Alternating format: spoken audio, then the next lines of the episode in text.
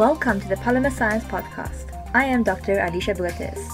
And I'm Jacob Shackman. In this podcast, we'll be speaking to researchers from around the world and talk to them about how their work is improving our daily lives. I hope you enjoy our conversation and that you learn something new. Hello and welcome everyone to today's episode of the Polymer Science Podcast. Now, I'm excited to get our guest introduced in this episode. Our guest is Benjamin Alameda.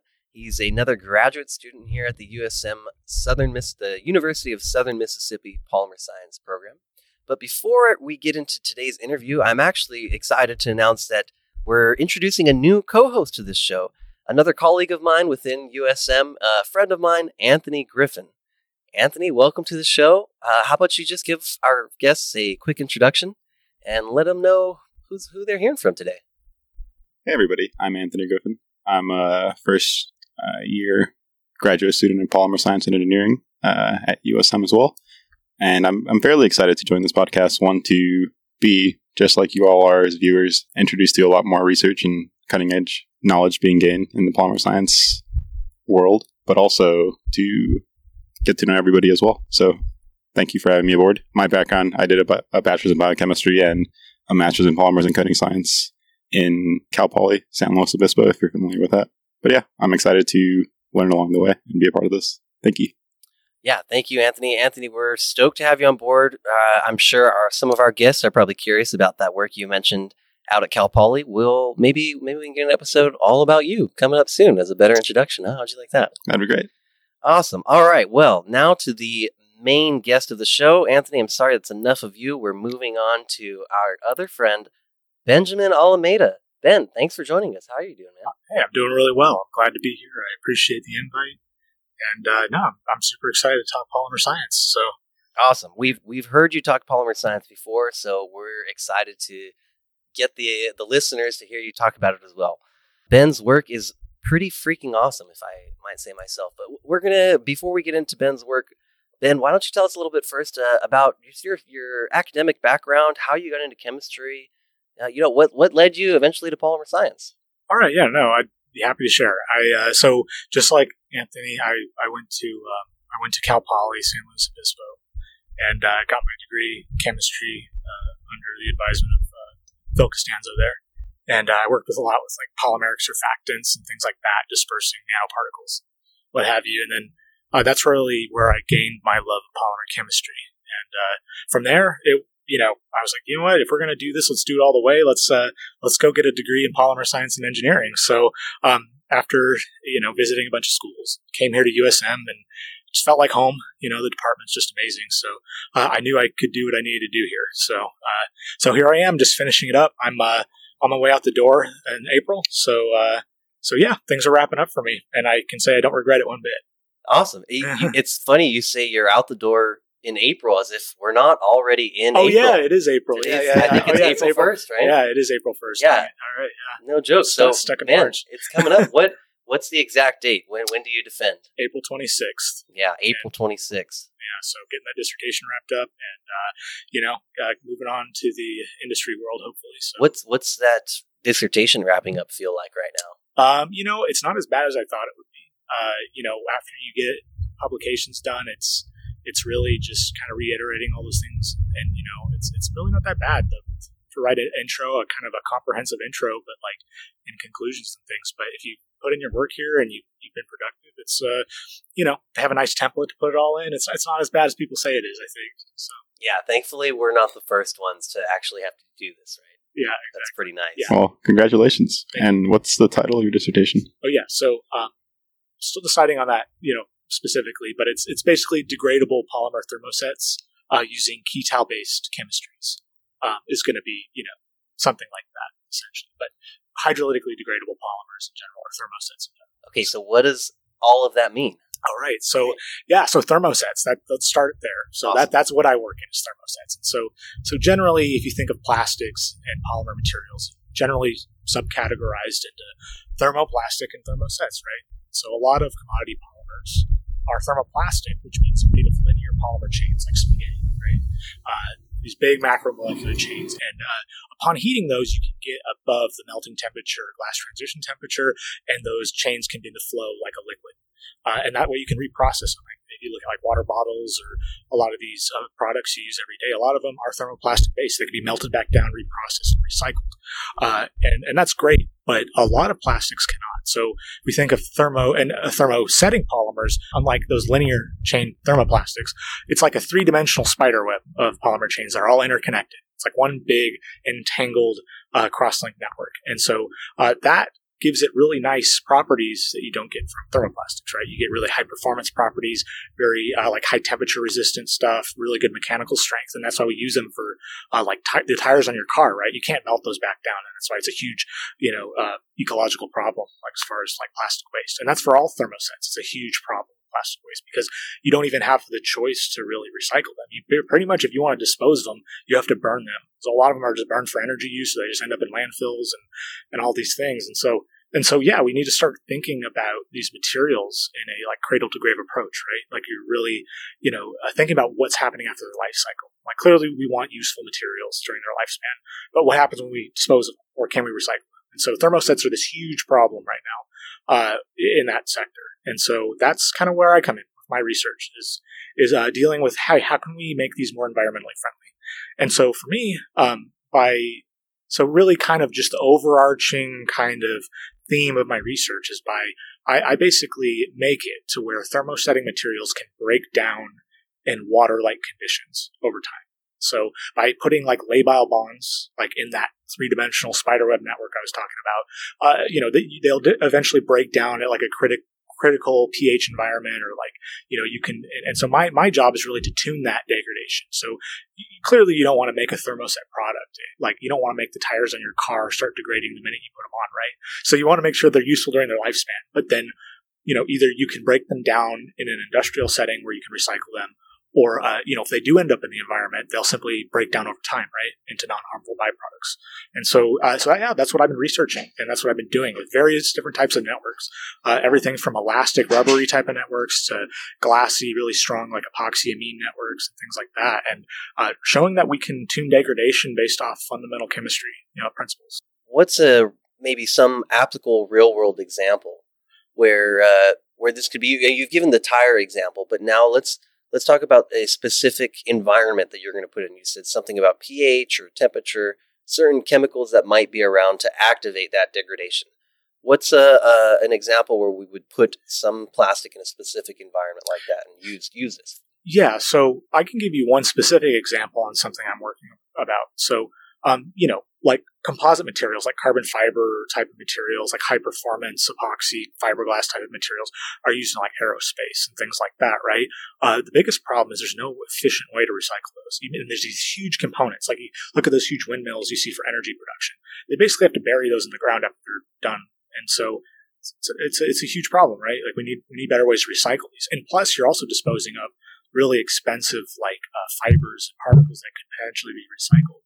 And so, um, and so essentially what I have been working on is doing a selective, you know, tuning the chemistry where we can degrade these, where we can potentially take these materials that we would normally just throw in the ground, take them to uh, like a facility or something, and you could potentially put them in like a low pH solution and recycle them, like and actually dissolve away the matrix and recover those really expensive fibers and fillers and things like that. Yeah, and that could be a huge. Not only you make a circular economy now for these like carb carbonaceous materials that are super expensive, but you can also now broaden the application range because now the cost is down, and we can now make these cool new materials and a whole bunch of different things. Is there any chance you know if we're able to achieve this goal of, of say again i'm sticking with the recyclable tires or, or material yeah. the windmills the things the plastics the, the composite materials that just are having to be buried or burned when they're dead right? When we mm-hmm. can't use them if we can reuse all of that material how much cost are we talking about cutting here? Do you happen to have any ballpark numbers in some kind of sectors that we we could look at? Yeah i mean that's the big question right? Like we have the technology, right? It's it's is it scalable? Is it you know realistic? And, and a lot of these you know initial products and reagents we use are, are petroleum based. So there's there's yeah, it's a multifaceted, multivariate problem, right? Like it's not, and so I, am proud to say that at least for um, at least for the materials I've been working on, a lot of them are uh, already widely available, uh, and so it, there is some potential to scale up there. But yeah, for a lot of these niche chemistries, that's a major issue, and so I, I can't say definitively like cost wise, you know what what that's going to look like, but we're going to have to, uh, you know, yeah, we got the wind, we got the wind going here, people. Yeah, we're sitting out here on a, a beautiful day, to be honest. What what's the what, oh I can check my watch. Uh, sixty eight degrees Fahrenheit. That's for, California weather. Yeah. Does anybody happen to know? None of us. Sorry, I know we have we are have an international audience. Um, we have smartphones in our pockets. Oh no! I, should we take this long to figure out what it is in Celsius? It's like, gonna, it's like 20, 24 degrees, let's say that. No, not even. 20, it's like 20, 21. 21? 21 degrees. My, yeah, okay, Celsius. okay, okay. All right, uh, uh, international audience, please let us know how close we are um, and whether or not we should be embarrassed. Thank you. So, talking about biodegradable thermosets, a question that comes to mind for me is how do these mechanical properties compare to traditional thermosets, and how close are you to achieving that same performance?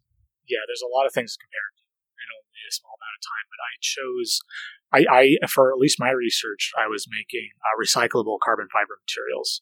Uh, that's kind of the end of my dissertation here. And so we made some epoxy amine formulations uh, that we compared to like a commercial variant, like BPA based, uh, you know, epoxy, right? And uh, and we actually were able to get almost identical thermomechanical uh, properties and mechanical properties, and even in some cases better overall than the um, or a better performance than the commercially available uh, variant. And so it's definitely a able to. And and so this is kind of that same design paradigm I talked about before, where we could collect these carbon fiber like materials, strong, really, really useful materials.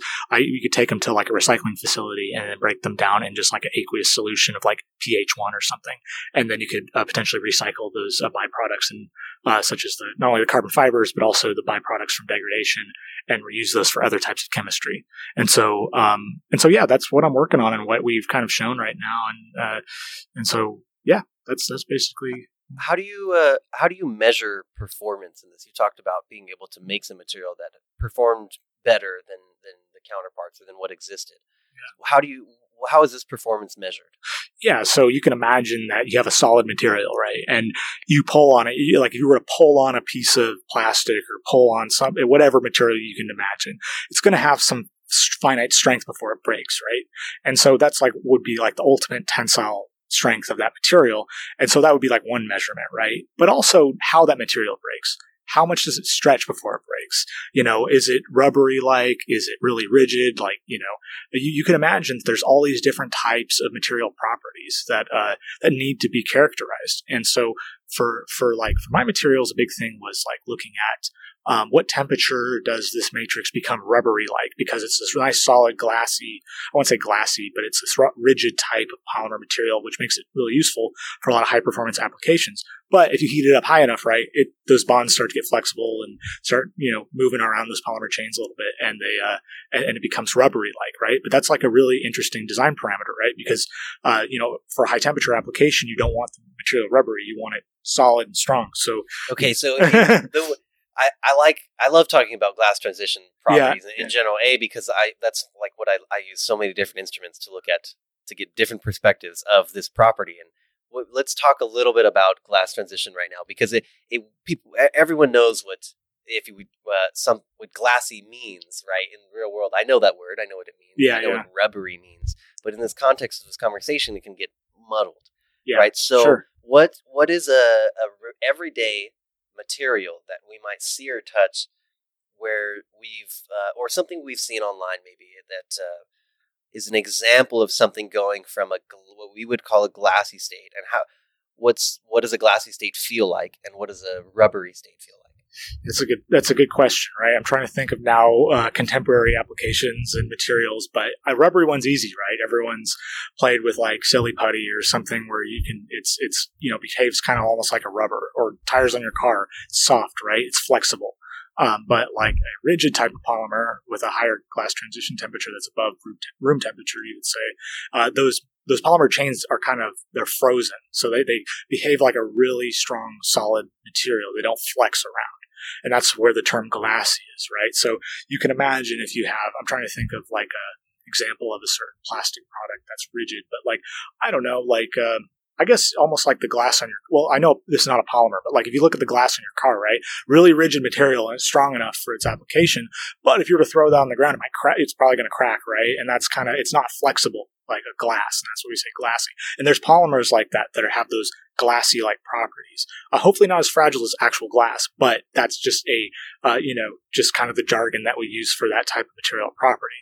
Uh, so you know, rubbery, flexible, you know. Uh, flexible, stretchable, whatever you want to say about that, and then the glassy is rigid, uh, rigid type of material. But of course, that rigid type of material can become rubbery above a certain temperature. Like I said, uh, once you start heating up those polymer chains, they start kind of moving between each other.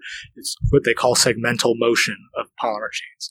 And so with that, then uh, you can uh, at a certain critical temperature you make a rubbery like material. And so again those uh, and then the same thing with the rubbery materials. If you cool them down far enough you prevent that segmental motion of chains and you can make it a glassy like material. So these right. the glass transition temperature is this is this interesting point where we we transition from hence the glass to a rubbery state, hence the glass mm-hmm. transit, or to a rubbery state to a glassy state, hence the glass transition.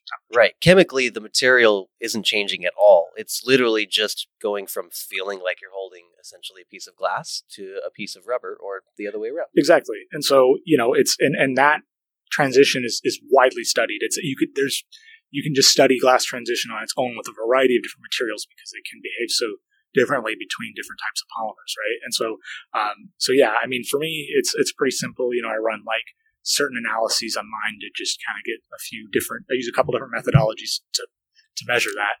But uh, but yeah, no, there's it's it's a very complex physical phenomenon that that is uh, it, it's kind of like fundamental to polymer science. I guess on on the biodegradable thermosets track, um, what do you think is the bottleneck currently for these types of materials in terms of commercialization? Because I know you mentioned just by yourself and you and your group, you've successfully made these systems in a lot of different models or model chemistries. So, what is a limiting factor right now, and why aren't we seeing this right now? Uh, cost. I mean, like we mentioned before, that's a huge prohibitive thing is cost. And companies, you know, when it comes down to it, you know, bottom line is bottom line, right? And the problem is a lot of these commodity plastics can be made for pennies per pound, you know, and it's it's actually even cheaper than recycling them. So even plastics we can recycle right now, those thermoplastic polymers I was talking about, uh, only like seven percent of those get recycled, and so it's like very dismal amount, right? Really small amount. And because you have to collect them, you have to sort them, they're not going to be miscible together when you, like, they have to be separated by the polymer type. They have to be cleaned. They have to, you know, be sort, sorted. It's, it's, it's a whole thing, right? And so it's cheaper just to start with, you know, reagents again and make a brand new polymer material. And so, yeah, it's, uh, that, that's the major problem. You compete with these highly scalable materials that are non-degradable that are super cheap, right? And so, yeah, how, how, do how do we fix that? Is the is the million dollar question, right? It's it, and it's not trivial. It's there's a lot of variables there, right. and so uh, so yeah, that's that's the big question for the future. Absolutely, I wish I had the answer to that. You know. uh, let's talk about now some of the chemistries involved within the, the polymers that you're using. You tell you used where it's acetals, ketals, uh, things that need to hydrolyze and degrade. What what are the specific types of chemicals or polymers that you're using, right? That allow you to make something degradable? Yeah, that's a great question. So the architecture or the I guess the networks I'm using are vastly different. I'm using like rubbery type of thioether materials uh, or, or, networks, which are uh, uh, basically um, sulfur based types of networks that are, are, kind of a new contemporary technology for, for, making rubbery types of materials. And with those, uh, we incorporate um, what are called ketals. And ketals are normally used as like a protecting group in fundamental organic chemistry where you can, if you want to protect like a ketone on like a molecule, like I don't know, our target audience is wide, right? But let's, I'm going to speak to those who have taken organic chemistry. Yeah, yeah. And so most of us have done, who've taken organic chemistry probably had a lab where you had some type of aromatic molecule or like cyclic molecule and you had multiple functionalities on it and you needed to protect one of those functionalities uh, so you can do some other chemistry on another one of those functionalities uh, so you don't uh, do two reactions at once and then you would deprotect the other one to get original functionality back for like roundabout way of saying it. But Yeah, yeah, yeah. so so yeah, and so that that works by hydrolysis. So protecting it is by removing water and putting like a group on there which protects it, and then by uh, adding water back to it, you can hydrolyze it and remove it. And so you can imagine that these long polymer chains that interconnect in this network, if you can incorporate one of those functionalities between those polymer chains, One of the You- Ketal functionalities. yeah, you can make that that linkage cleavable, right? You can using water, like Right. it'll, it'll cleave it, and then now you've broken a, a chemical bond essentially. And so you keep make a lot of those throughout the network. You, you make a network that can be cleaved over and over again using just like a water aqueous type of solution, and, uh, and and and completely dissolve it. So literally, the the water you you've made this this network, and you've introduced these Ketal components specifically so that in such a way that when those degrade, the polymer starts to fall apart. It doesn't. Be, it's not a long chain anymore. It's a bunch of tiny, smaller pieces, Exactly. Yeah. and that starts that that happens by adding water Yeah. Exactly. in the right environment, of course. Yeah, I mean, well, can't uh, just And that's the trick. just rain. Yeah, yeah, exactly, right. And so, I mean, some things may, you know, over a long period of time, but like, uh, yeah, and that's the trick is is using this, you know, fundamental like organic chemistry principles, uh, using chemical structures to tune that degradation to a specific application, right? And and that all depends on that environment or whatever that material is going to be used for. And so, and and we need to have a handle over those things to make these to again make these materials useful and uh, and and uh, and really start thinking about making thermosets more environmentally friendly. Yeah uh, before I go on, let's try and get some audio explaining what uh, protecting group is, real quick. Right to the to the non. I'm just looking at maybe see maybe you know how you we can say that. Uh, uh, explain a protecting group for Okay. people who don't know what a protecting group is. Anthony, you want to take this one? I think the name just says it, right? Well, You're protecting. All right, here I'll have, Okay. a, I'll have a crack at it. Okay, I'll have a crack at it. All right, so you can imagine with uh, molecules are reactive, right? right. Like like they have certain aspects or different uh, atoms on them that react with other atoms to make chemical bonds, right? And so you can imagine if one molecule has a bunch of different reactive uh, functionalities, which are certain certain combinations of atoms, right? like different points where it can react. Exactly. And so maybe you want to do chemistry and change one of those functionalities to be able to react in a certain way, but you don't want to do it on another functionality on that same Right on the same molecule. And so what you would do is you would protect one of those by adding a certain chemical bond to it that would uh, keep it from reacting with whatever type of other chemistry you're doing on that molecule. And so, uh, so in this particular case, for the one I'm describing, it's a hydrolysis type of reaction. And so where you uh, you get you have to basically heat it up to form this type of protecting group on uh, on this functionality, and then by introduction of water, you cleave that chemical bond to deprotect it. And so it's this uh, it's this equilibrium of protection deprotection using water. Um, I hope that maybe I need to kind of I'm trying to think of a simpler way to put that. I think I that, mean- I think that was Yeah, great. yeah, that Okay, good. all right. That's pretty good. Fun, a fun little tidbit. All right. Um, the next question I was just going to ask, I'm curious. So we we've talked about ketals, and we it helped us understand. I think the the the basics of uh, the the fundamental idea of what you're trying to do. Where you're this is you're we already know you're making degradable polymers. Uh, this is one example of how it can degrade. Uh, you mentioned that ketals is just one method. Water is just one method. What are some other ways that either, either you have done, maybe you've seen in the literature? How else are people trying to tackle this problem? I mean, there's all different types of chemical bonds, right? You can use not just ketals. There's esters and things you can find all over the place. But again, it's one of those things that um, there's many ways to the top of the mountain. You know what I mean? And and there's a lot of ways to tackle this problem. But um, but yeah, that was kind of the less discovered route, and so that was something I thought would be interesting to study. But there are there are a lot of chemistries out there and, and different uh, ways of doing that. Now, you know, you can again, there's so many different aspects, different types of uh, polymers with different attributes that make them susceptible to different environments or different solvents or whatever to degrade them. You know, you can imagine a really hydrophobic, which means, you know, a, a polymer that doesn't like water it's going to have a hard time degrading in water, right? Sorry. Sorry, I keep putting my hand on the table, but uh, and it's shaking the microphone, so I apologize. But but yeah, you can imagine that having a, a polymer that's that doesn't like water, it's going to have a hard time degrading in water, right? Because of that repulsion. So there's certain there's a certain type of balance between like hydrophobicity and things like that that you need to take into account. Uh, the other is like swelling, like of a network. Like if you got a really porous network, Um, it could take on solvent or water and swell the material and just make it useless, uh, just even before degrading. You know, Literally like a sponge. Yeah, it- absorbing. A- and then may ruin the material properties. So it's kind of this balance between all these different factors that you have to take into account uh, to make, and that's why it's so complicated and, and why it's it's still a heavily researched subject is because it, it's not trivial, right? There's so many different codependent variables. So and so yeah, that's that's also fun. Like for me, I like puzzles, so for me, that's a it's it's a fun puzzle to work on. You know, Yeah, That's a kind of a personality trait. You, it's very helpful in grad school, I think. I think as a scientist, you got to have Yeah. genuine, uh, genuine, genuinely like solving problems and have genuine curiosity. As long as you have those two things, you'll be fine. and be okay with failing a lot. Yes. heard that one before. Persistence, for sure. yeah, persistence is key. Absolutely. So, can can you talk about uh, what you did before coming to USM, or did, did your research back in undergrad any way influence what you're doing now? Okay, yeah. So uh, in my undergraduate research, I worked on like polymeric surfactants, which most of us are familiar with dish soap or Dawn or whatever. And so you need to have a molecule which likes water but also dislikes water at the other end.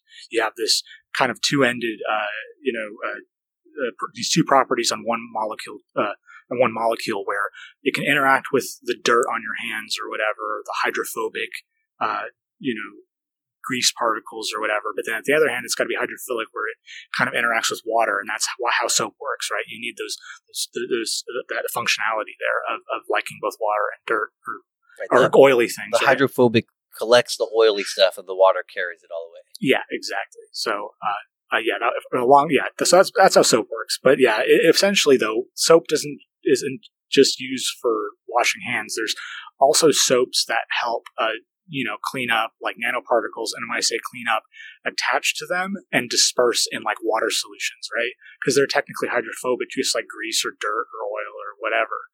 And so we have to use the same principles to be able to process a lot of these hydrophobic materials, uh, nano like carbon nanotubes and things like that. These carbonaceous materials, which have really good, interesting properties, but they're difficult to process. And so being able to process them, we need kind of a soap to pick them up and put them into solution. And so that's what I worked on in my undergrad was designing those uh, using copolymers. So I did a lot of like, uh, you know, uh, con- what they call controlled radical polymerization and uh, to get very well defined, uh, net, uh, I guess, polymer chains, I guess you could say, with very specific properties to tune that, you know, uh, affinity towards those particles and water and everything like that. So What does it mean to have a well-defined polymer? That's a great question. And a, another one of those fundamental things like glass transition temperature that are, is you have to, you know, it's very important when it comes to material properties, when it comes to polymers, right? So, as I said before, these polymers are like molecular chains. They're, they're, they're, uh, they're, they're like molecules that are really long, like spaghetti, right? And you can imagine that the physical properties of that material is going to change based off the length of those spaghetti noodles, right? So, if you've got these really long spaghetti noodles, uh, they're they're probably going to be more intertwined together and they're going to be harder to pull apart, right? Whereas thin ones are going to kind of easily pull out of the system, right? So, like that as an example, the length of those polymer chains profoundly affects the material properties. And so, not only is it important to know the average length of those spaghetti chains, quote unquote, but also the distribution. You know, if you've got a bunch of small ones and a bunch of large ones together, it's going to be different if you have just kind of a, uh, you know, a bunch of small ones versus a bunch of large ones, you know? And so qual- quantifying that in, in, a material is super important. And so for us to be able to isolate different variables, we would use a polymerization method by, um, by combining these molecules in a very controlled way, which we could make a well-defined polymer chain of an equal length. So, so when we're testing material properties, we know, hey, this this is the chain length that is attributing to these properties in the material. And so that's what that's what I mean by by that. Excellent. Well said. Thank thank you for that uh, education. I, I like that. I, I don't think I've ever really like thanked uh, the listeners for the for the explanations that I asked for, and that's a very considerate thing to do. So thank you, Anthony, for introducing me to that. Yeah. So uh, moving forward, we both I suppose in in this show, and and for you, man, what's next? What's what do you got going on? Oh, you know, just looking at some. Dr. Uh, Rollins? Oh, we got, we have another guest. I'm Yeah, glad we're guest. recording right now, but I'm glad we picked this spot because now it's great. We have all these people coming to stop by. This, in case for for the listeners to eventually hear this, we're we're recording at campus just outside the building. We got a lovely setup here. Dr. James Rollins just came by to say hello. He was a recent guest on the show. How you doing, Dr. Rollins? Doing well. How are y'all? We're Doing Pretty great. Good. Absolutely. Isn't it? Yeah. it's Hey, Yeah. Do, do you happen to know in Celsius what what's 68 degrees Fahrenheit? What about 19? 19. Okay, okay. I wasn't sure. Their guess was 21. That's I said pretty close. 21. I don't think it's 21. We figure well, we got an international audience, so I, I hope they'll let us know what's up. Have a good one. Um, sorry, sorry to cut you off. We were talking about where, what you're doing next. What's what you got going on? Yeah. So yeah, looking for a career right now, and you know, it's one of those things. You get to this point, and it's like, you know, what do I really want out of a job, right? Like, there's a lot of things I think I can do well, but like at the end of the day, what's going to get me up in the morning and like make me want to go to work, you know? And so that's been fun, and I think, think I've narrowed it down to what I want.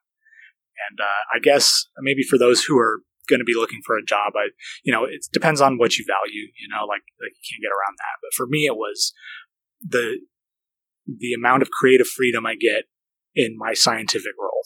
So you can imagine you got two ends of the spectrum, right? You've got you've got like a rubber stamp job where you work in a, you know, you're making some commodity polymer and it's got to be exactly the same every day and you just rubber stamping it, you do your analysis and that's it, right? That's fine. There's nothing wrong with that, but it doesn't it doesn't uh, keep my attention for too long. Yeah. And so, and then at the other end of the spectrum, you've got like academia where kind of sky's the limit, right? You know, pie in the sky doesn't, you know, there's, you have to have deliverables in terms of papers, but like, you know, actually an application, maybe, maybe not, you know? And so, uh, for me, it was like, well, I need, uh, you know, I need innovation. That was one of the criteria, and enough of that creative freedom where it's going to stay inter- interesting to me as a scientist. And I think a lot of people like that. And and so for me, again, I I, t- I mean, I joke about it, but it's true. Like I can work in anything from cosmetics to carbon fiber. I don't really care as long as I get to innovate and solve problems, and, and it's interesting, right? So it's it's not. Uh, so yeah, that was a big thing for me, and I think I've isolated it down uh, to a couple, maybe a couple different companies doing really cool stuff. So. So now that you've you're at the tail end of your PhD career, what's one thing that you've learned that is general life advice that you would give yourself or give anybody else in the Um, beginning of their academic journey? Just make sure it's something you really like because otherwise you're not going to enjoy it. Like for me, like a lot of people have different experiences in grad school. For me, I genuinely like working on polymers and chemistry and there was never a time where, you know, like it was hard. Like it's, it's hard getting a PhD, but there was always things to be excited about, like developments I, it, it kept me going because I'm like, this is really exciting findings or we can apply this in a certain way or, or whatever. And so I think being able to be excited about your own science and like what you're doing is critical to your own success. And I'm not even saying I've made it yet, but like, you know, I feel like it doesn't really matter if, you know, I've already made it if I'm enjoying what I'm doing, right? And so PhD's a, if you don't enjoy it, it's going to be a really rough path. And you see people struggle through that. And, uh, you know, sometimes you just want to tell them like, hey, like, you know, there's so many things to do in this world, right? There's all different types of scientific disciplines as well, not just polymer science. But, but yeah, to- without going too long winded, just if you, it, it's, it's a career if you really like materials and, and solving problems, you know? So, uh, yeah, just enjoy what you do. That's it. Sound advice, but advice that resonates with me very much. And I'm being towards the end of my career.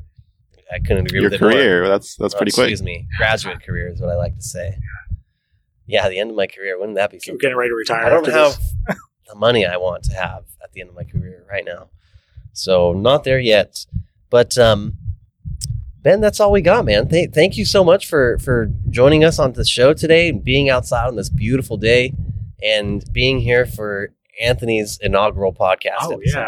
I, I could not have asked for a, a better guest. You were one edu- educator. You've given us life advice. You talked about your research. I don't know what more I can ask of Uh, you. yeah, I'm just a total renaissance man right now. I guess, yeah. But yeah, no, uh, seriously, no. Thanks for it was a pleasure talking to you both, and thanks for having me on. Yeah. our Wish you the best. Thank you. Once again, a big thank you to all of our listeners for tuning in for today's episode of the Polymer Science Podcast with Dr. Benjamin Alameda. That's right, after our interview with Ben, he successfully defended his PhD dissertation and is now Dr. Alameda. Dr. Ben, huge congrats to you, man. We're really proud of you. And to our listeners, we hope you've enjoyed this conversation and maybe picked up a better understanding of polymer science altogether. As always, don't forget to like, rate, and subscribe to our show on your favorite podcast platforms to keep in touch with all of our latest updates. And please feel free to reach out to us with any comments or questions at polymersciencepodcast at gmail.com. Thank you all for listening, and we'll see you next time.